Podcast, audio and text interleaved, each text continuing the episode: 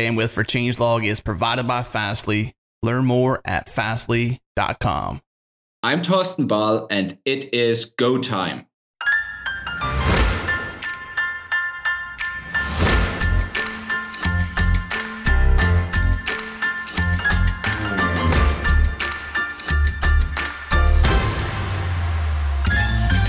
It's Go Time, a weekly podcast where we discuss interesting topics around the Go programming language, the community, and everything in between. If you currently write Go or aspire to, this is the show for you. All right, everybody, we are back for another episode of Go Time. Today is episode number 28. It is our last episode before a 2-week break for the holidays. Our show today is actually sponsored by Backtrace and Stack Impact. Today on the show, we have myself, Eric St. Martin. Brian Kettleson is finally back from traveling, so he's also on the show. Wait, I'm back? Hello? You're back. I'm back? Well, you can leave again if you want. I mean, we're getting used to this whole Brian being gone thing. Is this live? Wait a minute. You forgot everything, Brian. And we also have Carlisia Pinto on the call as well. Hi, everybody. And today's special guest is Thorsten Ball, who many of you may have seen a recent book that came out by him, Writing an Interpreter in Go. Hello there. So do you want to give everybody maybe a little bit of a background on who you are and kind of the stuff you work on? Yeah, of course. So as I said, or you said, my name is Thorsten Ball. I'm a software developer from Germany. And at daytime, I develop with the web stack. I work on web applications in the back end and the front end at a startup. And at nighttime or in the early mornings, because I'm a morning person, I like to deep dive into certain computer programming topics like, I don't know, Unix, operating systems. And since like 1.5 years or 2 years, I've been digging into interpreters, compilers, programming languages, and so on. And I've written a book about it on how to build your own programming language and self-published it 4 weeks ago. Yeah. And I don't know, I'm really excited about all of this. I'm excited about the book. I'm excited about programming languages, and I'm excited about like understanding how they work and how to implement them yourself. So is this something you do as part of your career? Is this a passion project? This is, No. I wish I could do this as part of my career, but as of today, nobody tapped me on the shoulder and said, like, I want you to invent a programming language. But I'm still hoping, fingers crossed. But yeah, this is purely a passion project. Like, I have this weird thing where I discover like a black box in programming, and I go, how does this work, right? And I start to dig deep into it, and then it all looks like magic in the beginning. Like, I don't even begin to understand how this works, and then I dig deeper, and yeah, down in the rabbit hole, like, I don't know, you learn a lot of things, and I love coming back up for air and like blogging about it, or yeah, like writing a book about it. So this is the call out. If anybody needs a programming language written, contact Thorsten. Yeah, shoot me an email. Right.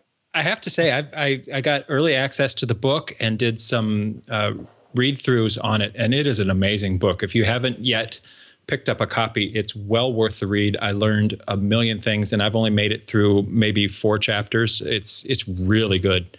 Thank you. We'll link to it in the show notes. Yeah, it's as deep of a dive as I could possibly handle, and I loved it. Thank you very much. It's a good read. For anybody listening live, it's at interpreterbook.com. Right. So it's actually really interesting. So the language that's in it, is this a language you kind of created on the spot, or is this like a reference language that people use for creating mock interpreters and compilers? Where did the language come from?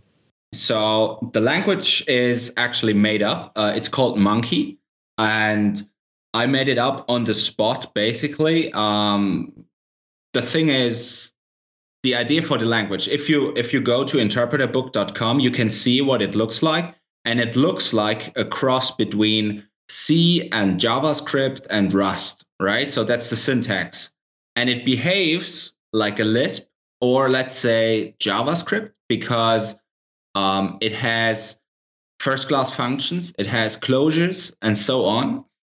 The thing is, the idea for this language, why does it look like the way it looks, is twofold. The first reason is building a language like this, like a Lisp, right, with first-class functions and so on, and dynamic and dynamically typed, is really easy to get started. If you want to build like a statically compiled language with static types, that's going to be much more complex. And so that's the first reason, because it's easy to do. And the other reason why it looks the way it looks, with the curly braces and so on, is because I was frustrated before I started thinking about writing the book. I was frustrated by tutorials that only show how to implement a programming language that looks like super easy, or it looks like a Lisp, like parentheses, right? And where like the introductory paragraph in the blog post is, let's skip syntax for now, let's skip parsing for now, just use an array. And that was like, wait a minute, I want to know how parsing works. I want to like implement this. And then you read about how parsing works with a really, really simple syntax. And I thought, no, wait, I want to get to, like, I want my language to look like this, and I want to know how to do this. And so that's the reason why it looks the way it does, like with curly braces and so on, because I wanted it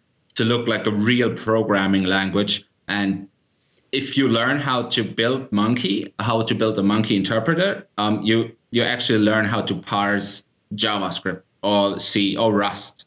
And I think that's really valuable. So actually, you just kind of half answered one of the questions I was going to ask. What's the value of learning about compilers and interpreters? Where does that take you as a programmer, and what do you gain from coming away from this knowing more? Where's the take-home benefit? To be completely honest, like, for me, the biggest takeaway would be that it's super fun. And it's, I don't know, I work, as I said, I work with web applications all day. And if you develop locally, you have to spin up your server, your database, you have to make external requests and so on and so forth. And if you develop like a programming language, you don't need anything. You only need the standard library, and that is super enjoyable. So that's the first thing, like it's a lot of fun. And I think I wrote this on the landing page of the book. I think like this is for people who enjoy programming. It's not, you don't get a certificate, and I don't know if an employer will care if you say like you read this book. It's the focus of the book is fun. Like if you love to dig deep, if you love to understand topics and to better understand them, this book is for you. And the other thing is, if you learn how to implement your own programming language, you learn how other languages work, right? And you start to understand why interpreters are the way they are. And you start to understand how Brent and I could implement JavaScript in 10 days or something like this. And I think that's really, really, really valuable, because at the end of the day, a programming language is just a tool you use to get a job done, ideally, right? So this is a tool you use, and I'm of the opinion, the better you know your tools, the better you can wield them. And I'm kind of like, I'm a big fan of understanding the abstractions you work with. So if I'm building a web page, I think you should know how HTTP works. Maybe not in the beginning, but to get the most out of it, you should know one level of abstraction beneath the one you're working on. That's always the phrase I use. And I don't know who said it. I tried to find out one time, but couldn't find the original author. And I think understanding the level beneath the one you're working on gives you a lot more leverage further up. And it gives you a lot more power further up, because you suddenly understand better how the pieces fit together. So that's why I think if you know how compilers work and interpreters work, you can use them to a greater extent, and maybe not only use them, but to be completely honest, I think a big part of a software developer's job is debugging. as sad as that is, but you have to debug and understand problems, and this helps you a lot. This helps you to understand parser errors. This helps you to understand memory leaks. This helps you understand how an object system is implemented. This helps you understand, I don't know, how Ruby and JavaScript differ in certain things and so on. It's interesting because many of the things that we use are meant to be abstractions. Right. So many of them actually turn out to be leaky abstractions, where when you get into these cases where something doesn't work the way you expect it to, that's typically when it becomes a leaky abstraction. Now you need to actually understand more what happens that one layer down, which is why there's kind of value in that. And it's interesting because, like, I learned a lot more about software by learning about hardware too. Right. So when you start to understand, like, you know, a crystal and the clock ticks and things like that, and that, you know, when you're sleeping for some amount of time, it's actually some subdivision of clock ticks, and it's not exactly that amount of time, right? You can only get such a close enough resolution to it based on the clock frequency and things like that. And you start to gain an appreciation for some of these things and why things that you may think are behaving erratically or something is just doing exactly what it's supposed to do, that you just, right, you know, that's kind of where your abstraction layer is drawn. I totally agree. And I mean, we had, before the show started, we had a little chat in the chat room about IDEs, and I'm hesitant about IDEs. I use Vim, like, I'm a big fan of it. And the thing is, with IDEs, or my problem with them is, you're on such a high level in the, like, abstraction pyramid, right? You're up there in your IDE and you press a button and something happens further down. And if something further down blows up, then you suddenly don't know what it is and how it works and why it blew up. And I think, I don't know, if you understand the lower levels, you can handle these problems better. Yeah, that part I didn't really understand, because I don't see the difference between pressing a button on an IDE and pressing a key or a combination of keys on a Vim or Emacs. I don't know. I'm not sure what you meant. Oh, okay. What I meant is, if that probably wasn't clear, it's not Vim or IntelliJ themselves, but if you use Vim, and you're probably going to use Git on the command line, right? And you're going to use curl on the command line and so on. And if you know those tools and how to use them, the tools themselves, you probably understand them better than Git hidden behind, like, a graphical UI and hidden behind three layers of IDE. Does that make sense? Yes, it makes sense, but not sure if, like, it's more like memorizing the commands versus not memorizing the commands, because you have the visual right there. But I don't know. Maybe you can still understand the concepts without using the commands. I don't know if it's like, this is like a pet topic of mine. So there's this book or essay by Neal Stephenson, and it's called In the Beginning Was the Command Line. And he starts, like, he talks about his computing history. Like, he started with then Mac, and then he went to Windows and PC and BIOS. And then, I don't know, like, I think it's 15 years old now, this book. Then he switched to Linux, right? And he talks about the command line, and he said it was in the beginning, and in the end, he ended up there again because he felt it gives him the greatest amount of power, right? So I don't know, maybe my argument is the same one. If you can see what you're working with, if you can see more lower levels, you can use them to better, like, to your advantage. And I have the feeling that some software, IDEs and so on, they have to, right? They make things simpler, but they hide complexity. And the question is, if you hide complexity, how much power is lost and how much understanding is lost? I think I see your point, because, for example, with Git, I don't use any visual graphical interface because it slows me down a lot. And the reason is, with the command line, I can do things a lot faster. And because I can do things a lot faster, I can do more things more quickly. So I get to actually learn more commands because they are useful and they fast enough that it's a big payoff. That's true. So if by learning more, I think I get a greater understanding of what the thing is. That's right. So I think there's that aspect of what you're saying, I think. I think the line comes between like usage and implementation, right? So, you know, if you use something that's, you know, GDB or Git tied into your IDE, you understand the principles from a usage standpoint, but not necessarily the implementation details. Right. So when things go wrong, the implementation details are usually what matter in trying to diagnose and troubleshoot the problem. And we could say this about any technology, a database, for example, right? Yes. MySQL. You know, like most of us just use it. But when things go wrong, having an understanding of how databases work is without a doubt going to help you. And I think it's just a trade-off of the time involved in learning the tool at that level versus the productivity that you need.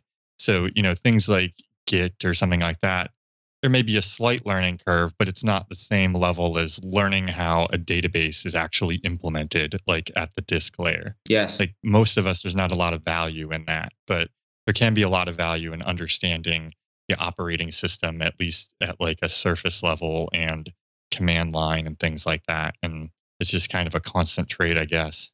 So I wanted to bring up almost the same point, but from the opposite direction. I've only ever done Git from the command line, and I was in Windows the other day and needed to do a Git operation, and I had the GitHub client, GitHub Windows application, and I opened it up, and I couldn't understand how to use it. I've been in that boat too. All I wanted to do was merge master into my branch so I could make sure that it worked. And I clicked buttons I could not figure out how to just merge master into my branch. I was getting really frustrated. Yeah. So it's almost as if those layers of abstraction take away the power of the tools that you're using. I definitely agree with your point. And everybody who designs a visual tool has a visual aesthetics, and each visual tool is going to be sort of different, and you have to learn. Whereas with the command line, usually the commands have a certain commonalities, like Unix themed, and you can kind of sort of figure out the commands from one tool to another.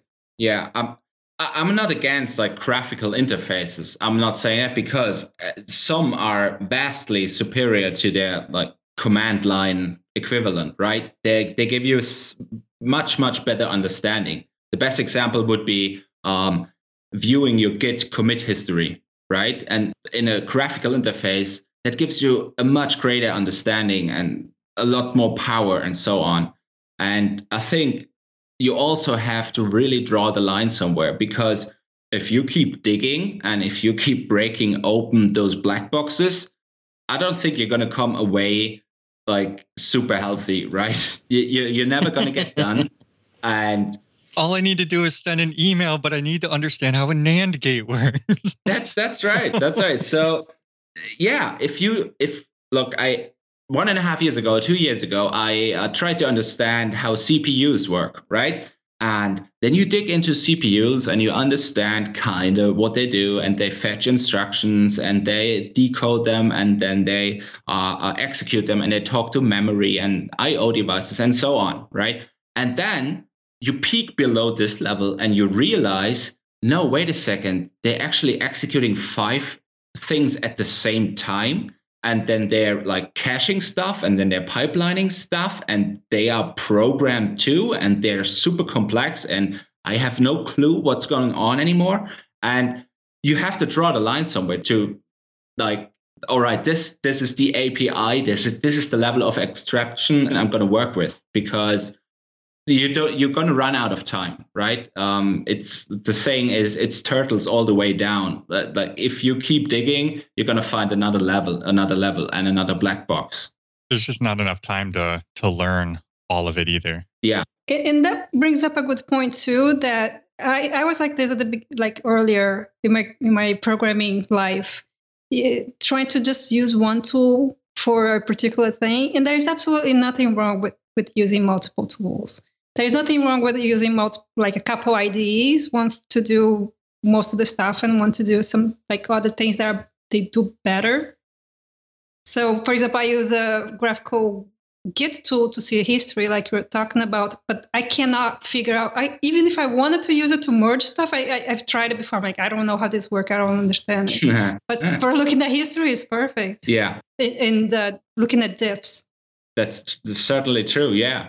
Yeah. That's exactly what I meant. And I don't know, like as I said, you have to decide what to look into and you have to decide how much time you're going to spend. And what I'm saying is, if you try to understand those levels below you, and even if they at first might not seem related to what you do in your day job, I think there's going to be a payoff if you understand them better. That's what Brian said at the beginning, that a better understanding of hardware gives you a better understanding how, in the end, software is going to work on it.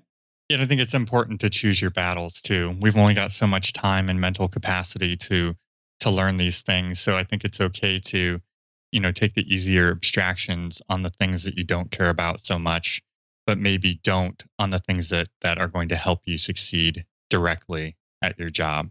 Yeah. So, or your task at hand. Yeah. I think it's about time to take a break. And when we get back, we really want to start talking a little bit more about your book and all that good stuff. So let's take a quick break. Our first sponsor is Backtrace. Software teams use Backtrace to take the headache and guesswork out of debugging across their environments. Backtrace jumps into action when your Go application fails by capturing detailed application state information, including the complete set of Go routines, channels and their wait durations, and my favorite, scheduler information. Backtrace analyzes this state and archives it in a centralized object store, allowing you to explore interesting patterns across your errors and plug rich error data into your resolution workflows. Backtrace is used by companies like Fastly, which is ChangeLog's bandwidth partner, Limelight Networks, Message Systems, AppNexus, and more.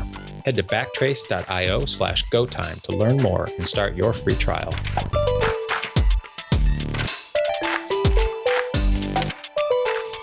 And we are back talking to Thorsten Ball about his interpreter book, Writing an Interpreter in Go, which has been really interesting.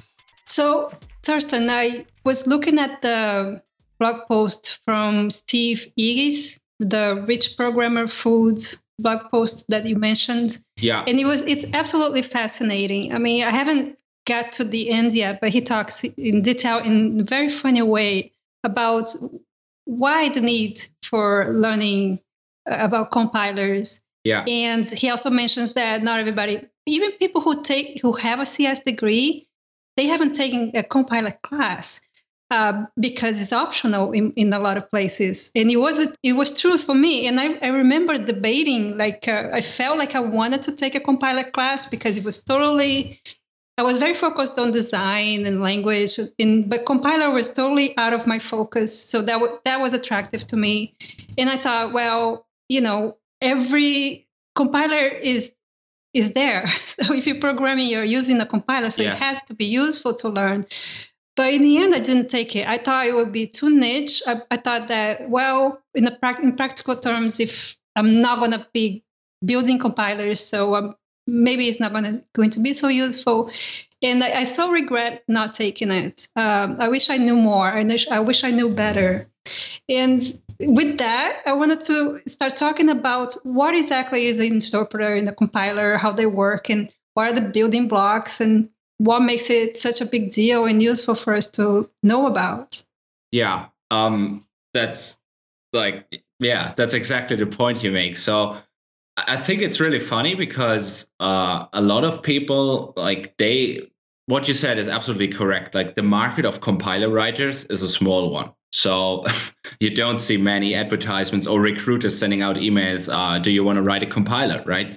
But a compiler is hugely complex. It's interesting. It has a lot of parts. And if you understand how they work, you can take those parts and use them in other places. And if you look at those parts, you can recognize patterns and then use those patterns again. And for example, so the basic idea behind a compiler is it takes input, which is programming code or code, and it takes this input, transforms it, and puts out something the computer can understand and execute, right? So you take puts hello world and give it to a compiler, and the compiler outputs machine code. And this machine code is much, much longer than puts hello world. And it contains all the machine code instructions that tell the CPU and the computer how to display hello world on your screen.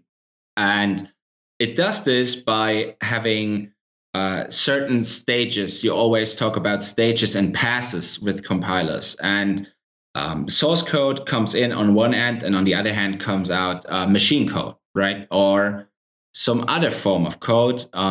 Like I don't want to escalate this conversation, but there are certain compilers that do not translate to machine code, but other programming languages, they're sometimes called transpilers. But in the end, it's the same idea. You take source code and output something that the computer can understand. And it does this by first parsing the input. It maybe most of the time constructs an internal tree, a syntax tree, and it then has several passes or phases where it takes this tree and tries to look at it in detail and find out if there's some parts of the tree it can move, like throw away, or if there are some parts of this tree it can fold together, or if there's duplicates, and if there are errors, if there are parsing errors in there. And then it takes this tree and it kind of, like, I'm simplifying, right? So it takes this tree and it walks down the tree and it outputs machine code that lets the computer execute what this tree is supposed to mean. It gives the tree meaning. It gives you source code, which you input meaning, right? Does that make sense? Yeah, it does. Yeah, it makes sense. You know, one of the coolest tricks I've ever seen with people understanding how a compiler works is actually from a security perspective. Right. Or basically, I forget who this was that posted an article about this, but you could rewrite the source code of the compiler, compile the compiler with it, and then compile the compiler with it again, and then it would be in the compiler, but not in the source code. Yes. So now anything that you compiled with this, you know, tainted compiler would have your backdoor in it. Trusting Trust. I think it's like a paper, Reflections on Trusting Trust is the name of the paper by Ken Thompson, who... Yes. Yeah, it's super interesting and mind-blowing, actually, if you read it. It's like a science fiction short story on 4 pages. So let me ask this, why an interpreter instead of a compiler? And actually, a good question for some of the listeners may actually be, what's the difference between an interpreter and a compiler? All right. So first of all, the difference is an interpreter takes source code as input and executes it. And it doesn't leave anything behind except what the source code tells the interpreter to do. And a compiler takes source code as input and produces something that can then be executed. For example, Ruby, the programming language, is an interpreted programming language. And if you want to run Ruby source code, you take Ruby source code and pass it to the Ruby interpreter, and it executes the source code. And a compiler, like the Go compiler, it takes Go code and produces and leaves behind an artifact, an executable binary file you can then run on your computer, and your operating system and your CPU can now understand this. So that's the big distinction. But, and like, again, it's turtles all the way down. The lines get fuzzy real fast if you start to dig in, because there's certain interpreters, for example, those highly optimized JavaScript engines, that kind of cross the line because they're compiling while they are executing. And this is called just-in-time compilation, or JIT for short. So the question is this a compiler or is this an interpreter? Because it takes source code, it then compiles it to get machine code, and it then executes this machine code directly, just in time, right? And the question is this a compiler or an interpreter? And I don't know what the answer is. They're called JIT interpreters or JIT compilers. And yeah, they're really fascinating. And the reason why I chose to explain how an interpreter works is because I think compilers are much more let's say, I won't say complex, but you have to do a lot more to get it working. And I wanted to keep the scope of the book small. And so I only chose to show how an interpreter works as a starting point, because if you follow the book and you do everything in the book, you get away and you know how a parser works or how it's built and how you can build your own. And you know how to walk the abstract syntax tree. And those are all parts you can use again in a compiler, right? And the other thing is, I'm not a compiler wizard or anything. I'm not compiler expert. And it's still a topic that's still kind of intimidating to me, because I don't know everything about it. And I don't really know how those GCC, those big compilers work. And I'm starting to dig in. I tried to build a compiler for the Monkey language, or I'm currently building it and playing around with it. And I think if I chose to do that, to explain how a compiler works, the book would have been 200 pages longer. And it was just a question of scope, and it was a question of how easy is it to get started and how easy is it to finish the book. And I think in the end, it's not one or the other, because if you learn how to write an interpreter, you're perfectly well equipped to write a compiler afterwards. And it's, in my opinion, it's the first stepping stone to understand compilers better. I guess you would have to introduce some form of assembly language, whether that's your own made up assembly language or an actual assembler. You would have to somewhat understand that in order to implement the compiler. Yeah, that's the thing. I love to talk about virtual machines, but I try not to get into them. So you could build a compiler that outputs bytecode, right? And bytecode is something like made up machine code. It's machine code for a machine that doesn't exist. And it's not as hairy as assembly language or machine code, and it's easier to understand. But at the end of the day, if I were to explain in a book how to compile to bytecode, I have to explain what a virtual machine is. And if I have to explain what a virtual machine is, I'm also going to have to explain what a machine is. That's what you said. You have to understand assembly language, and you have to understand what an assembler is and what instructions are. And then you have to explain how the machine works. And I don't know, the scope blows up, right? So I was actually going to recommend a book that I read a few years ago, and I'm probably due to read again, that I highly recommend to people. But it's very short. And I don't know whether you've come across this. It's called The Elements of Computing Systems. Yes. Yeah. So they call it NAND to Tetris. So if you're interested in it, it's NAND as in NAND gate, NAND to Tetris.com. And it's only about 300 pages. And this is kind of the shortfall of the book, is because there's so many topics to introduce. It moves very quickly through Boolean logic and arithmetic and gates, and how the arithmetic logic unit is composed of these gates. And then it moves up into an assembly language, and then a compiler, and then I think ultimately a virtual machine and a mini operating system that runs in your fake language on top of all of this.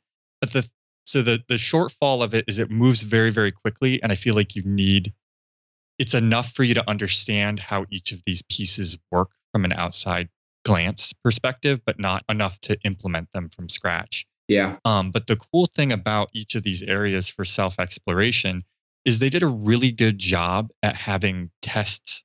So, when you're on the chapter about learning about assembly language, they give you a program, that can analyze the output of your assembler and tell you that it's wrong. They give you some sample inputs that you can run to this program. Yeah. And see, and each stage is like that. So they're kind of self-contained in that sense. But really, when it comes down to okay, I want to sit down and I want to build the virtual machine. Yeah. You feel you could cobble something together, but you don't feel confident enough in what you learned in that quick chapter to just sit down and write one. Yeah. So now that kind of your books come along in a language I'm super interested in, I kind of feel I want to reapproach that book and now read your book for a better, implementation of that. And it'd be kind of cool to start seeing some of the other areas implemented too. You're talking about virtual machines and things like that, almost like reference implementations. Yeah. So this book is amazing. It's actually, and I'm not joking, it's actually what holds up the microphone on which I'm recording this. So the microphone is sit is sitting on top of the book, right? And I read this, I don't know, 2 years ago, and I have the exact same feeling as you just described.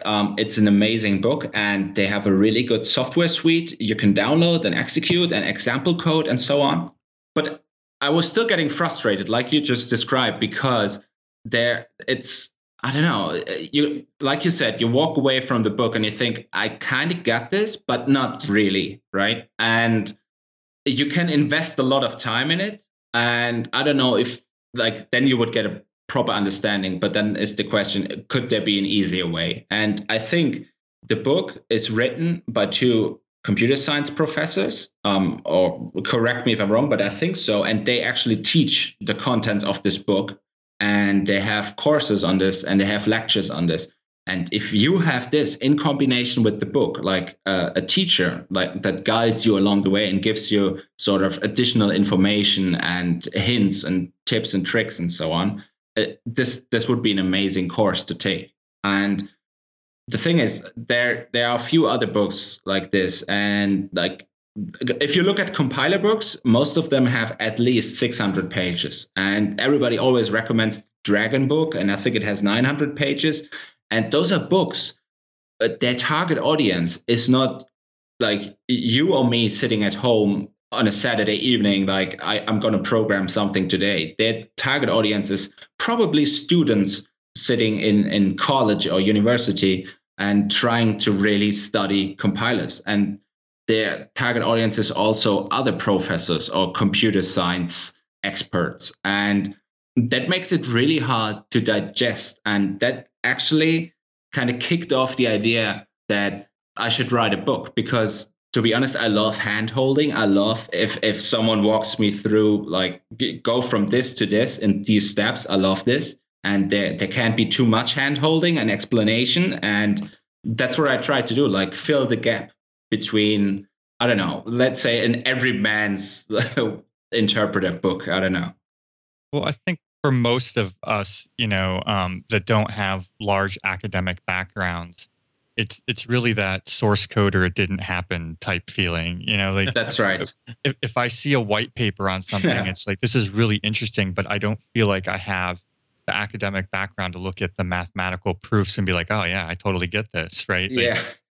It doesn't matter if it's just cobbled together code, that isn't meant for production use, but just seeing the code itself, the reference implementation, can at least trigger your thought process, and you can see how you could do it differently or more efficiently. But learning about these kind of abstract ideas, especially at like a quick glance, like you've got the book in front of you, mine's sitting over on my bookshelf, but I mean, each of these chapters can't be more than 15 pages, like right.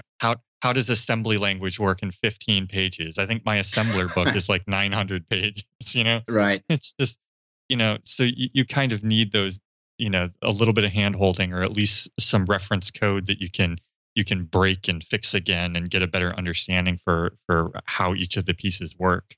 Exactly. So the point is, in my book, or like I wrote this on the landing page, the center of the book is the code, right? It has 200 pages, and I guess, I don't know, like half of it is probably code snippets. And in other books, I have like a few other compiler books sitting right here on the desk too. And the code is at the end of the book or in the appendix, right? And the code is, let's say, how to say this correctly, it's not the most cleanest code or the most modern code. And or it'll be pseudocode. Yeah. Like, you can't even compile it. Yeah, you can't compile it. You're probably not going to find the compiler that could compile this 15 years ago. And that's kind of, I don't know, that makes it really frustrating, because if you have code on your computer that's like in the book and you can actually copy and paste it or type it, that gives you like, it changes, let's say, the ergonomics of the book, because you can actually play around with it. You can experiment, you can make modifications and so on. And that gives you, I think, a much better understanding how something works, right? And I recommend, in the introduction of the book, I recommend that if you want to get the most out of the book, read it and try to like type off the code or follow along by writing out the code or copy and paste it. But try to follow the steps by actually building the interpreter, because that's, I think that's how I learned the best. Carlisia, you mentioned, I think on a prior show, that there's a Coursera course for it. Is she still here? Did we lose her? Uh-oh. Carlisia's down. I'm sorry, I was muted. I'm sorry. I just found the link for the course and I pasted it on Slack. And the next session is going to start on December 19th. I should do it.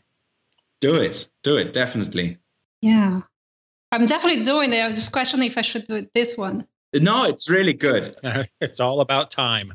If somebody wants to do it with me, ping me. It'll motivate me. If I delay our barbecue project any longer, Brian will probably come over here and kill me. So that's not true. If you want to wait till I finish that one or get further along on it, I'll do it with you. So I think we're at a good spot here to take a second sponsor break. When we get back, I know that imposter syndrome is another thing that's kind of near and dear to you as well, Thorsten. And especially, talking about compilers, interpreters, and things like that, I know that can kind of make people feel, feel the imposter syndrome even more. So let's take a quick sponsor break. Our second sponsor today is Stack Impact. When it comes to profiling and monitoring the performance of your Go applications, Stack Impact is a great service to help you and your team laser focus on hotspot profiling, bottleneck tracing, health monitoring, and more. Stack Impact gives you the necessary historical deep dive performance visibility into your Go application's execution so you can discover and resolve performance bottlenecks with line of code precision. Technically, Stack Impact makes Go's built-in profiling capabilities usable in a production environment. Stack Impact does everything automatically. There's no need to run commands or waste time specifying what to monitor. They've even put their Go agent on GitHub under the BSD license. So if you need to focus on the performance of your Go applications, check out Stack Impact. Head over to stackimpact.com/GoTime to learn more and tell them Brian from Go Time sent you. And we are back talking to Thorsten Ball about his Go Interpreter book and all things compilers, interpreters, and learning low-level development.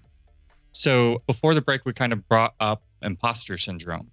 So why don't you talk to us a little bit about that? Because the whole idea about learning hardware or compilers and interpreters and garbage collection and all these things, I know, especially for people who don't have academic backgrounds, can kind of make a lot of people, myself included, feel inadequate to do the jobs we're hired for. Yeah, that's like, okay, so I'm a self-taught developer. I didn't go to college or study computer science. And that's always in the back of my head, like thinking, oh, I'm missing something here, right? And I think imposter syndrome is something that everybody experiences, like developers in general, even if they studied computer science. And I think it's a perfectly natural feeling to have. And in certain areas, I think it's, like compilers, for example, this is a hugely intimidating topic because compiler authors, they're like hailed as some kind of wizards or heroes, or they're doing some kind of black magic. You probably wouldn't understand it, right? And the textbooks have all this academic feel to them, and they have mathematical notation in them, and they talk about a lot of formal things and so on. And it's really intimidating. And what I found out, what I experienced in the last years, is every topic that at first feels super intimidating loses this appeal once you dig into it. And you start to realize, wait a second, it's not really magic. And actually, it's pretty easy to understand here. And then you grow up your understanding and you understand more. And in the end, you lose all your fear and all this feeling of I'm not worthy enough to understand this, because you suddenly realize, oh, well, actually, it's just this and this. It's not this huge thing I made it out to be.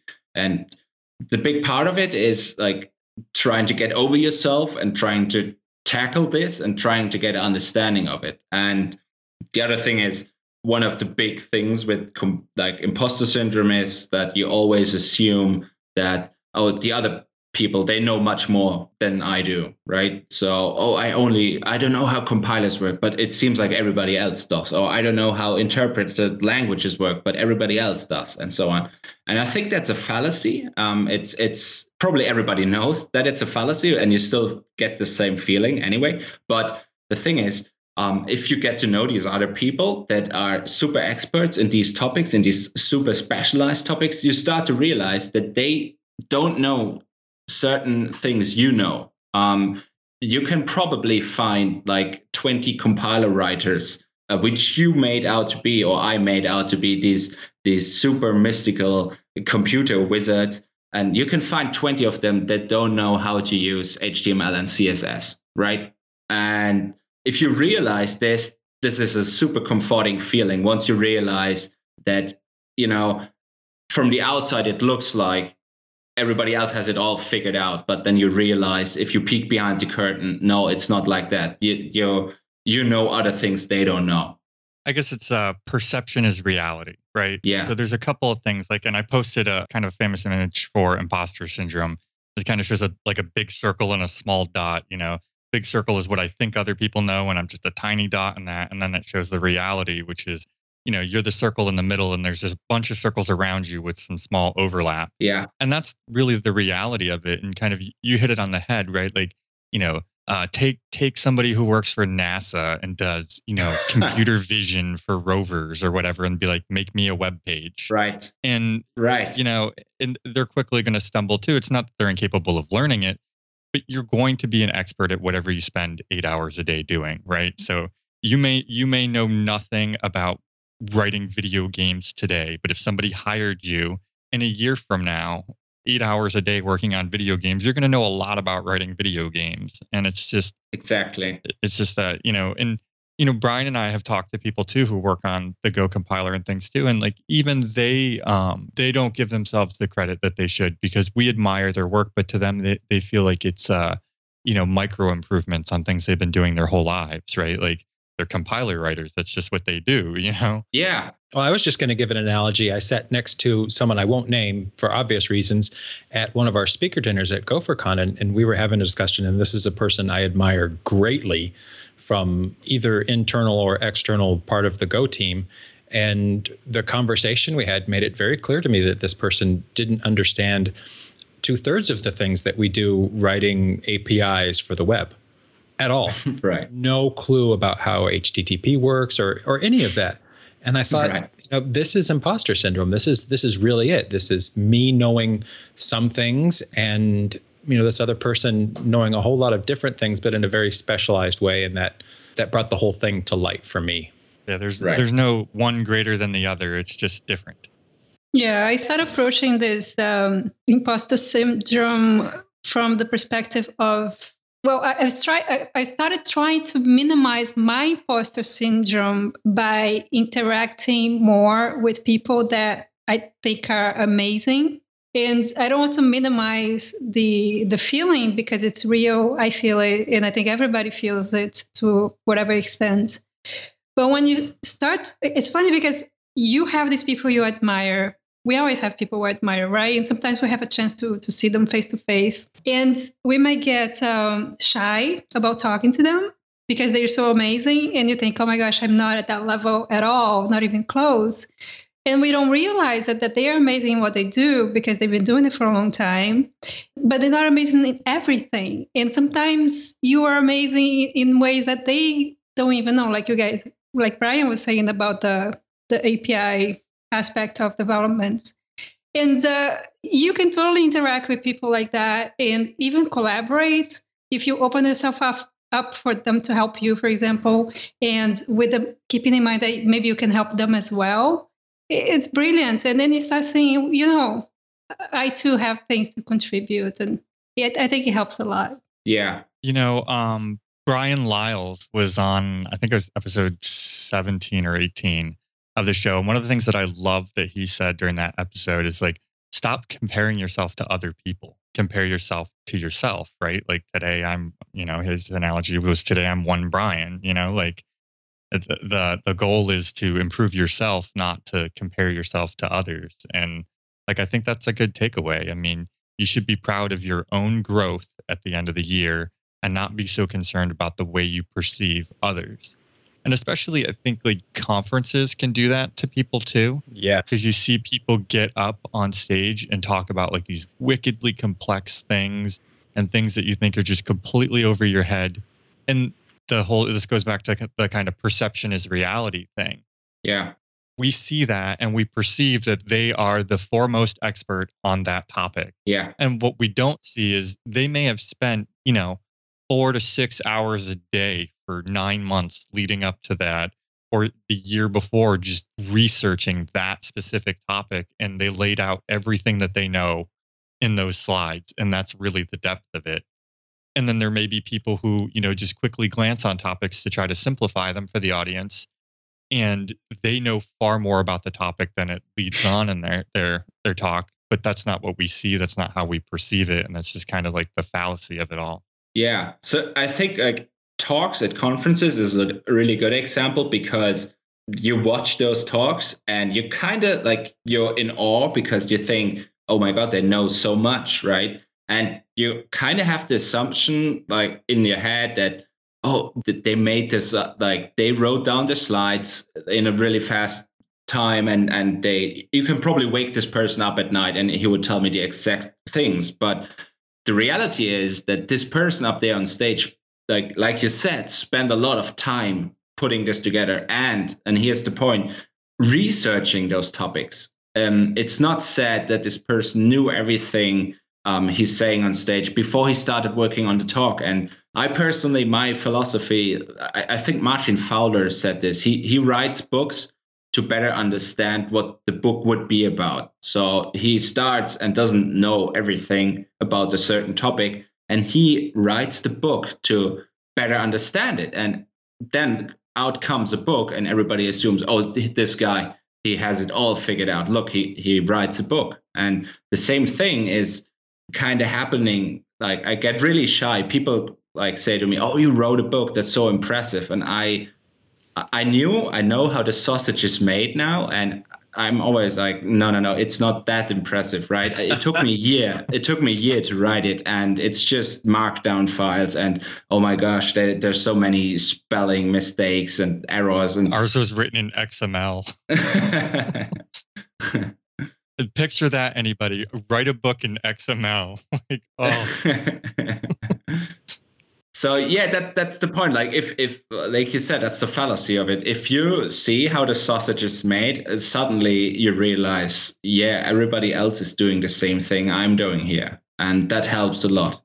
That was actually something I was going to bring up too with your book. Is you start to learn that in actually trying to write it, you learn far more, because you want to make sure that you're not going to say something incorrectly. So even if you think you know, you research and research and research to make sure that you are pretty certain, or at least have enough evidence to back up what you're saying. Right. You know. Right. But I think people think that you just sat down and you're like, I think tonight I'll write a book about interpreters. Yeah. Let me put down really fast how much I know. It's not like that. So like you said, there were points while I was writing, and I was just going to write the abstract syntax tree, right? And then you think, wait, is that correct? Is that an abstract syntax tree, or is that a syntax tree? And then I went on this, like, I researched what's the difference between an abstract syntax tree and a syntax tree. And as it turns out, and correct me if I'm wrong, it's largely a matter of naming things, and some people choose the one name and some people choose the other name. And the same thing, like, you write, we're going to build a lexer, and then you realize, is it a lexer, or is it a scanner, or is it a tokenizer? And then you research again, and you learn all this stuff just by, like, trying to understand it. And the end result looks like I actually know what I'm doing, right? Well, so on all of that, I would have to defer to you, because in this case, I'm fairly certain you know more than I do about this topic. Definitely more than me. I've never written one. I don't know. So do you guys want to move on to any interesting news and projects going on in the community? I know we've got a few more minutes left of the show. Sure. There's some cool stuff happening out there. As always. Really cool stuff. Yeah. So I think we have to start with the Gopher Academy Advent Series blog posts. If you haven't been following along with that, blog.gopheracademy.com. We've had some amazing blog posts this year. One new post every day, and I have to give a huge, huge shout out to Damian Grisky for stepping in this year and helping to herd all the cats for all of the different blog posts coming up. With Eric and I both traveling this month, it was almost impossible for us to do it. So great big giant gopher hugs to Damian for helping to get all of that moving. Really good posts this year.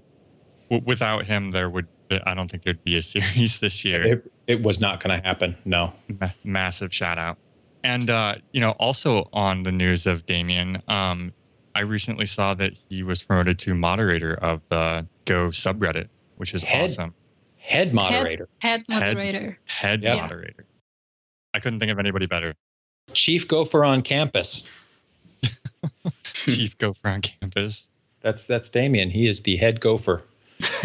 Speaking of people who can make you feel like you have imposter syndrome, not only does he understand white papers, but he's got like all of them memorized. Yeah, and he implements them. Have you seen his GitHub repository? He implements them for fun.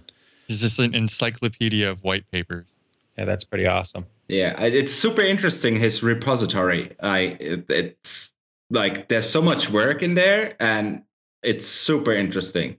So the other thing, too, is the Go blog has a survey on there, which is blog.golang.org/survey2016. And they are kind of reaching out to the community to get an idea for use cases, especially it seems like in particular company use cases and the reasons why people are or aren't adopting and whether they're, continuing to grow within the organization and things like that. So if you use Go inside your company, definitely participate in that, because I have the feeling, as with all of their reach outs to the community, that will, highly impact future Go for all of us. There's a reason behind that. Yes, it's to capture your email. Yeah, it's all a trap. So there's a couple interesting news bits and some projects we should shout out. The first thing, this morning I woke up after, first of all, 8 hours of sleep, which is the first time I've had 8 hours of sleep in like 2 weeks. Oh my God, it felt so good.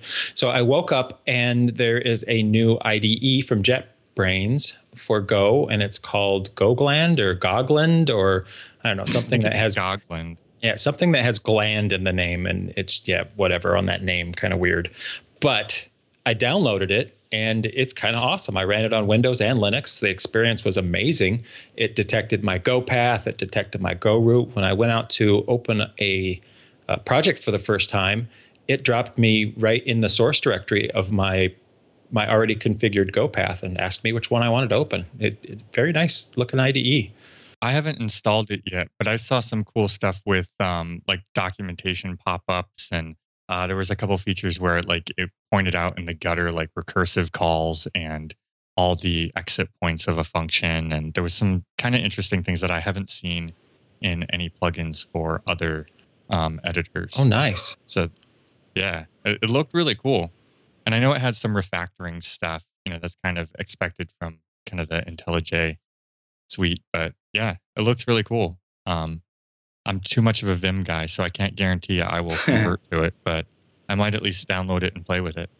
All of my students ask me, what should I use for an IDE? And many of them want a real IDE. So I kind of feel obligated to test them all out and play.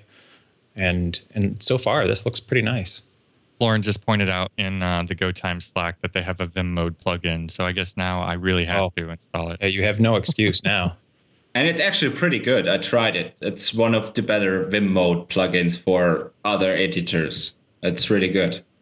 Interesting. I'll try it too. You just recently converted too, right, Carlisia? No, I've been, fully, but I've been going back to Atom a few times. I mean, I've been using Vim for a while, but recently with the Go plugin from Fatih, I went full time. But sometimes I go back to Atom if I'm doing a lot of copy and pasting of stuff. Is that like a comfort food thing? I used to keep Sublime Text around when I first started Vim. And, you know, it was probably a whole year where I had Sublime open just for when I needed to copy and paste things. And then Eric sat me down. Literally, Eric sat me down at lunch and he's like, dude, I'm going to teach you how to cut and paste stuff in Vim, and then we can move on here. I ended up like pair programming almost with him in his office for a little while, because I think the reason why is because I was there. Like, I tell him, like, just do what you need to do. Let's cover the things that like annoy you the most. And then anytime you think that something is taking too many steps to do, ask me, and then you'll learn a little at a time. And that's kind of the way to do it. You just kind of have to accept that it's a little slow at first, you know, learning, and then you kind of learn. And then once you have like your kind of foundation of commands, there are quicker ways to do stuff, but you're like, ah, who cares? You know, yeah. Do I really care whether it's 4 keystrokes or 2? No, probably not. So that was me last week teaching a class on Kubernetes. Actually, it wasn't last week. It was this week. Teaching a class on Kubernetes to system administrators. And I'm on the big projector using Vim. Every 2 minutes, it's, oh, why didn't you use this movement? Why didn't you do this? Why didn't you? It's like, all right, you know what? Next time, I'm using Atom. At least then I won't get criticized every 5 minutes. You got to be elite and use Notepad, remember? Right. And that was the thing I remember in the web development world, where everybody would argue over IDEs. Like, no, I use Notepad or whatever Windows text editor is. And it's like, that doesn't make you elite. Like, there's not even line numbering there. Like, I'm not sure. Do you code professionally? Like, couldn't imagine working 8 hours a day with no line numbers, or, you know. Like, I can do it without syntax highlighting and shortcuts and all that stuff, but there's some basic stuff like, you know, line numbering that just needs to be there. Can you actually work without syntax highlighting? Like, I've probably only seen this in the Go community, that people like willfully turn off syntax highlighting. And for Brian is doing it. Yeah, I turned off syntax highlighting maybe 6 or 9 months ago, and I don't miss it at all. It took me 3 or 4 days, and now I agree with the other people. I think Andrew Durand was probably #1 who said it's much easier to read it without all of that colorization in your way. Now you can read the code rather than be distracted by colors. Really? Yeah, I'm with you, Thorsten. I can't even try it. I'm so far out. I can't even think of trying. I still have it on, but I mean, to be honest, I'll SSH into a machine that doesn't have syntax highlighting and stuff, and I'll work just fine for a little while. Like, it won't bother me enough to try to set it up on that machine. Nah. So I feel like I could probably do it, but I think I might want somewhere in between, or at least maybe like functions are highlighted so that I could like quickly scan and jump from function to function or something. See, I'm glad you mentioned that, because I will SSH into a machine, I'll bring up Vim, and I want to kill myself because where is my highlights and shortcuts and everything?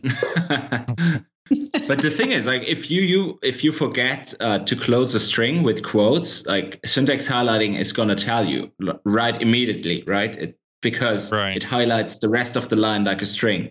At least Vim does it. I don't know how other like inferior editors. You know, we're gonna start a war now. No, I'm not gonna go there. No. So just to play devil's advocate here, though, that stuff does. So one of the beautiful things about like Vim and things like that is the performance of it, right?